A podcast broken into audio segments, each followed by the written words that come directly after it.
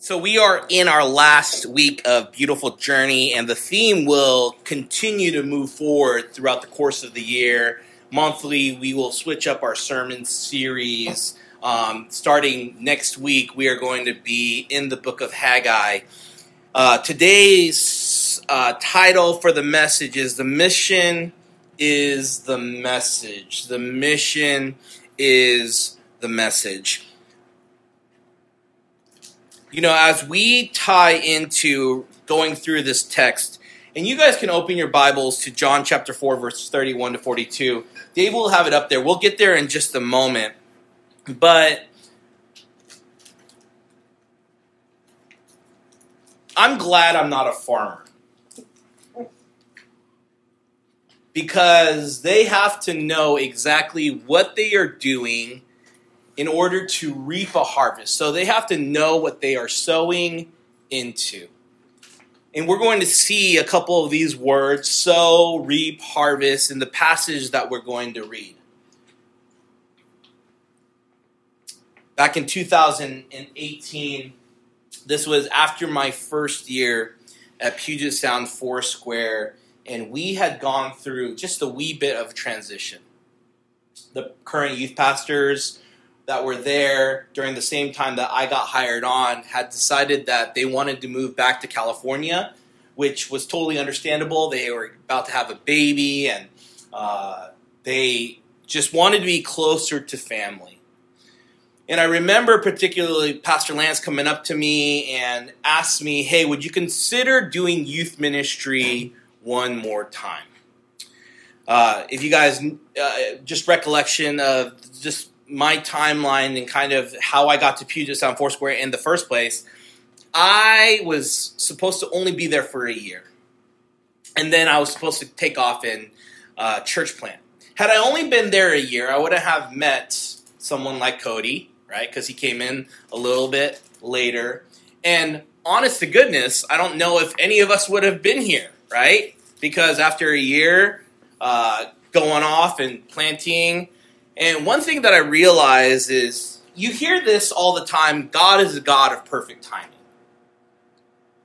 But I consider the fact that looking back, man, number one, of course, you don't do ministry expecting there to be any type of relational, um, or you, there's, you don't do ministry expecting that you're going to be like rewarded with like this big thing, right?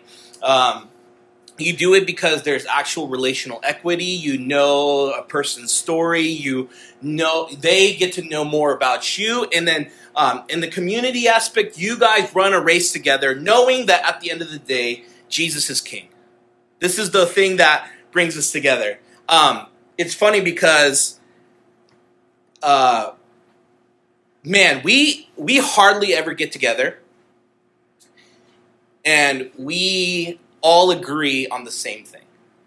There's always different, like, whether it be me, whether it be somebody else, there's always a controversial opinion, right? We have a lot of opinionated people within our church community, which is a great thing.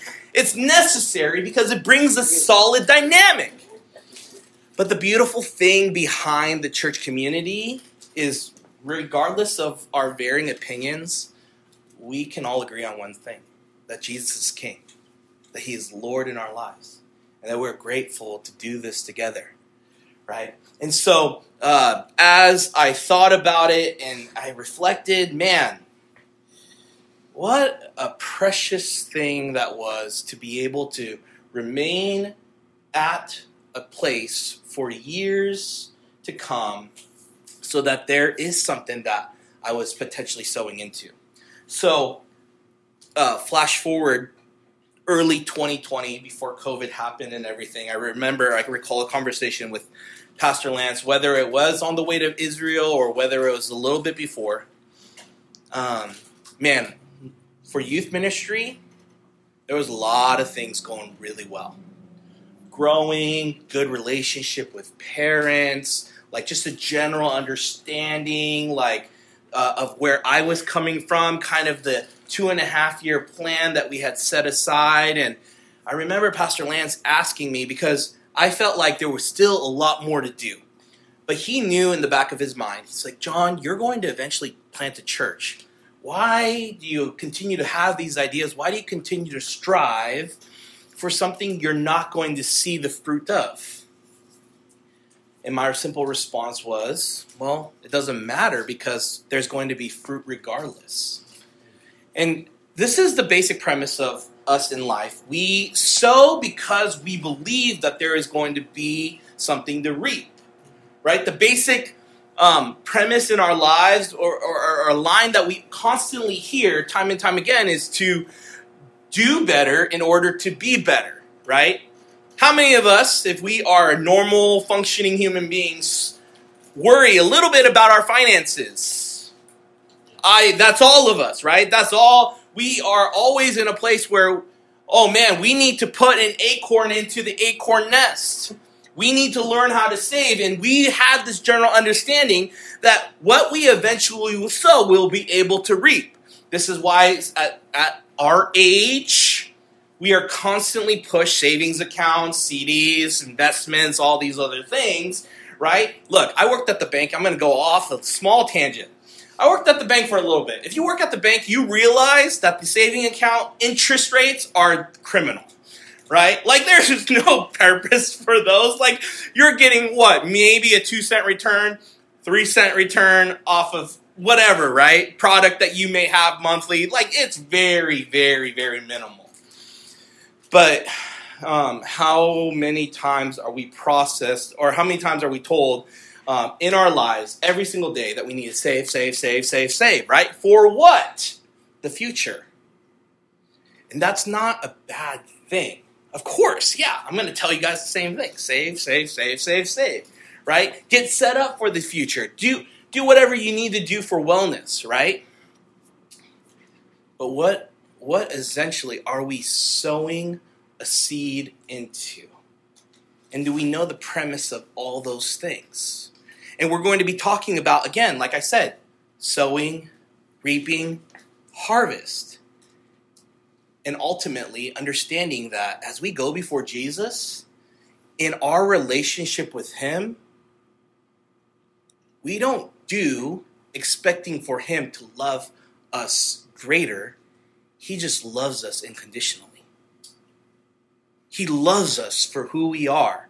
And guess what? Because He loves us despite our sin, shame, and failure, I don't know about you guys, but for me, that makes me want to be better just knowing that I have a God that sent his son Jesus to see the worst parts of me. And because he knows that, he sees that, and he loves me through that, he redeems me in that. And this was what just ignites the flame. Uh, I should also say that this might be one of the short sermons that I always constantly lead people on with, but maybe not. Anyways, here we go. Um, John chapter 4, verse 31 to 42. Let me just take a moment to pray. Jesus, we are grateful for this time, Lord. Lord, I'm thankful for every single person that's here, God, that's wanting to hear the word, Lord, to be transformed to be transformed by the word, to be transformed by the gospel. Lord, may it not fall on um, Lord, may it not fall lightly, but God, will we take into consideration everything that's being said? We love you. Thank you. In Jesus' name we pray. Amen. John chapter 4, 31 to 42. We're going to go through this first portion. Meanwhile, the disciples were urging him, saying, Rabbi, eat. Remember, they were sent before to go get Jesus' food. But he said to them, I have food to eat that you do not know about. So the disciples said to one another, Has anyone brought him something to eat? And I'm imagining if the disciples in that particular situation after they were sent on this side quest, right, to have this be fulfilled by somebody else, would be a little bit weenie, right? So before we get into this next passage of scripture, I want to just list off the seven laws of harvest, right? This is not like something that I conjured up. You guys can Google these things. You guys can read about these things. And uh, I'm not going to get too uh, deep into the neck of the woods on this. Um, I am just going to list it off, have it up on the screen for you guys to read, and then if you guys want to talk a little bit more about it, you guys can we can do that as well. So, we reap only what has been sown. We reap the same in kind as we sow. We reap in a different season than we sow. We reap more than we sow. We reap in proportion to what we sow. We reap the full harvest of the good only if we preserve. The evil comes to harvest on its own, and we can't do anything about last year's harvest, but we can about this year's. So, continuing on in the passage, Jesus said to them, My food is to do the will of him who sent me and to accomplish his work. Do you not say there are yet four months, then comes the harvest? Look, I tell you, lift up your eyes and see that the fields are white for harvest. Already, the one who reaps is receiving wages and gathering fruit for eternal life so that sower and reaper may rejoice together. For here the saying holds true one sows and another reaps. I sent you to reap that for which you did not labor. Others have labored, and you have entered into their labor. So, what is our mission in life? What is our mission in life? A lot of us, we can have singular missions.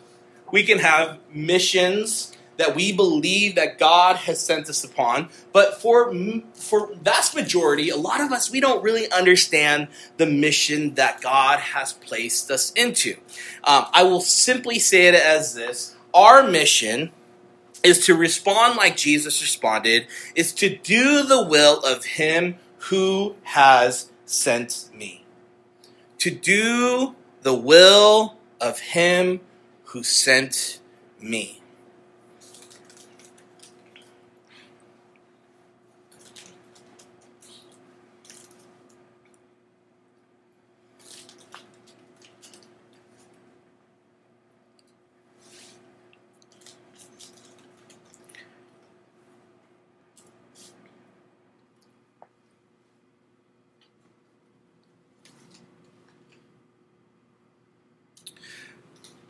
When we ask the question out loud, what's our mission in life? Um, it's not just to simply state, I'm a, I, I just want to be a good moral human being. Or I want to live this life with a sense of purpose that is worldly. When we are talking about our mission in life and we see Scripture and we identify with Scripture, we see how Jesus responds in talking about how his mission was to do the will of the Father. And this is the beginning in conversations as he's entering into ministry with his disciples, and he's beginning to open up a spectrum, right? Because this already, and what we're talking about, this journey, this process that he was on, and as he was talking to the Samaritan woman, was opening up borders, boundaries, culture, whatever it may be. It was opening up everything.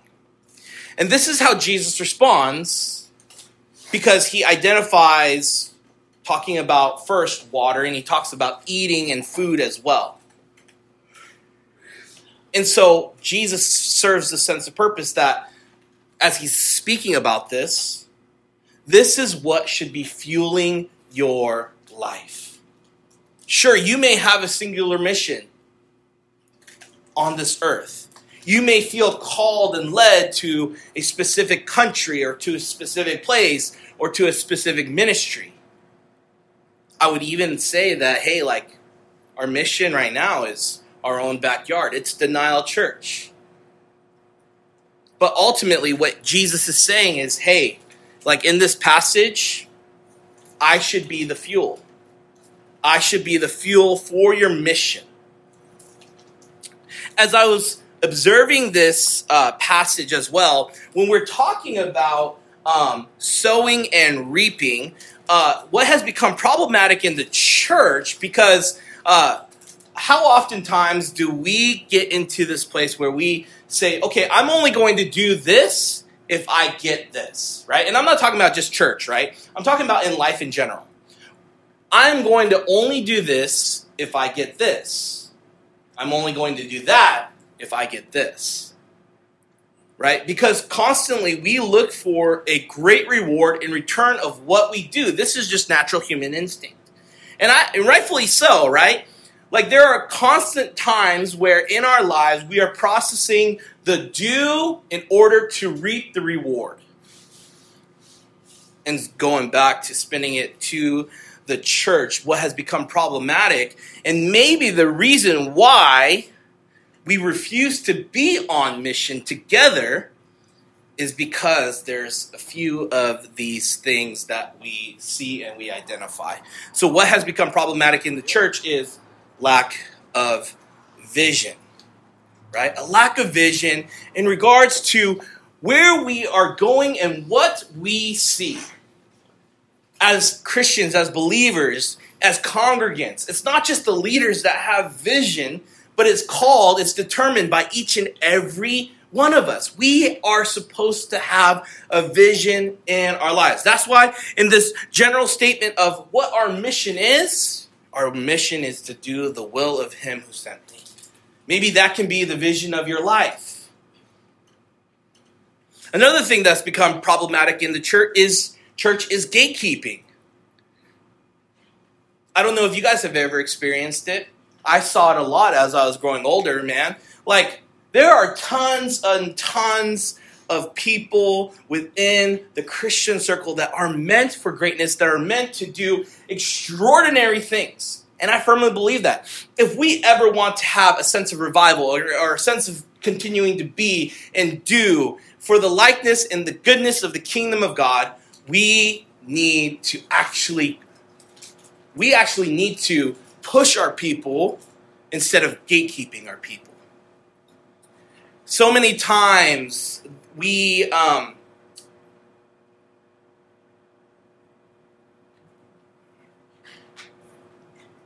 mm.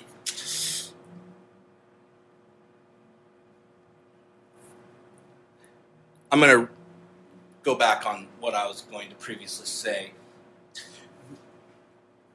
you know, like I often joke that as like a church community that we have people that really run run the church, and it's a joke, semi-serious, like. But here's the beautiful part about that is as individuals who are called and raised and led,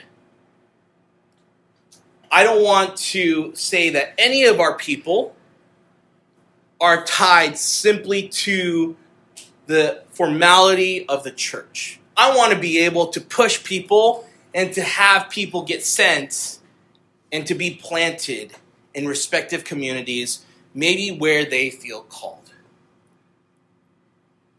But so many times you see it in the politics, you see it in the leadership scheme where, man, people are gate kept right? Another thing that becomes problematic in the church is jealousy and envy. I don't think I need to really break that down, but you see this oftentimes where there's a sense of jealousy amongst people that maybe be a little bit more intimate in their relationship with Jesus rather than being jealous. Why don't you actually grow in your own faith. And then the last one is competitiveness with no bounds. I believe in the race that we're called to that we are to be competitive, but competitive with certain bounds where it's not, hey, I'm going to push you until the point that you're exhausted, like texting you every single day, hey, like, are you reading your Bible? Are you praying? Are you making sure that you spend X amount of time worshiping, et cetera, et cetera? But competitiveness to the point where, hey, like, as I continue to run this race, I want to bring you along with me. These are the signs of a healthy church. These are the signs that we are sowing a seed well. But what has become problematic in the church isn't just within the church, but it's within life. It's the structure of life. These same things.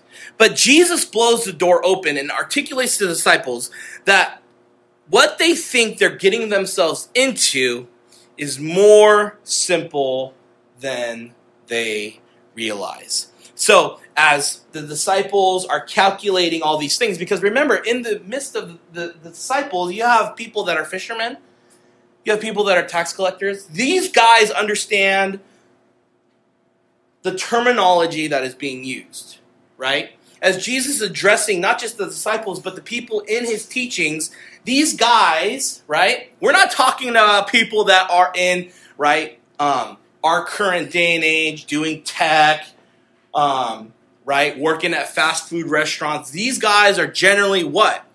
Most of them are farmers. They understand um, the contingencies that are necessary in order to live. And so, as Jesus is addressing the disciples, um, man, as he's sharing this, he's just blowing the door wide open. Why? Because Jesus says in this text, he practically says this lean on me. Lean on me. Look at this last passage where he says, Others have labored, and you have entered into their labor. Others have labored, and you have entered into their labor the laboring that Jesus is talking about is going to be the work that he's going to do on the cross for their sin, for their shame. And guess what? This text goes to each and every one of us. Where Jesus says, Lean on me. You think that you need to do a lot of work? You don't have to because I've already done the work and the harvest is ripe. I, I, for, I don't know about you, um, but for me, there's such a there's such a strong sense of faithfulness for the product that is denial church week in and week out. I, I don't want to dismiss and just say, oh yeah, like thanks for showing up. I believe that there is something prime that is happening, and you you being here matters. But it doesn't matter more than what Jesus is talking about in talking about the great work that he has already done, commissioned and finished, right? So yes, your important your your attendance here is so important and it matters to the greatest extent. But is it everything? It's not. Why? Because Jesus is everything. And he's already portrayed the work that is finished. And so let's continue forward. Many Samaritans from that town believed in him because of the woman's testimony. He told me all that I ever did. So when the Samaritans came to him, they asked him to stay with them, and he stayed there two days. And many more believed because of his word. They said to the woman, and this is the key verse it is no longer because of what you said that we believe for we have heard for ourselves, and we know that this is indeed the Savior of the world. The mission is the message. What we toil on in life about, what we strive for, for what we want to invest in. Look, if we confess Jesus as Lord and Savior in our lives, we do the following. And we are marked by this. And we see this in the entirety of John chapter 4. 1 through 9. We get met, we get asked, we get taught, we get confronted, we get the truth, we get convicted, we get commissioned, we get the message, and we become on mission. And we become on mission. Look, as we get ready to take communion, this verse that the Samaritans responded to to the woman is so telling.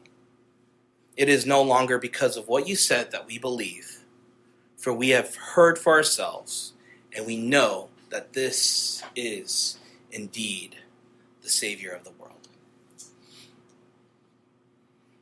You can listen to a thousand messages. And yes, your heart can be transformed by the things that you simply hear. You can listen to a thousand worship songs and still have your heart be hardened. You can pray a thousand hours and yet lack the intimacy that is required in your faith. What am I getting to? In your own relationship with Christ, it is not your siblings' relationship, it is not your parents' relationship. Your faith is not a product of the church that you had attended. Your faith, your belonging, your confession is your. We believe because of what we've seen and what we've heard. The Samaritans were they, they heard these things and there was a sense of a radical encounter, right? Because they're I'm sure they were like, what is this Samaritan woman who is kind of the outcast of this city and town? What is she doing here, going about? What is she saying? And as she's confessing and she's talking about everything that she was approached with, confronted by, and released of, the Samaritans drew her in, heard what had happened, and wanted to see it for themselves. It is no longer because of what you said that we believe, for we have heard for ourselves, and we know that this is indeed the Savior of the world. Are you deeply challenged in your relationship with Him? Can you take it upon yourselves? Do you believe, not because you're just hearing the word for now, but do you believe within your own heart? And do you know the Savior of the world? If you do, if you know, if you say yes, we're going to take communion and we're going to partake together. And then we're going to remember the blood that was shed and the body that was torn.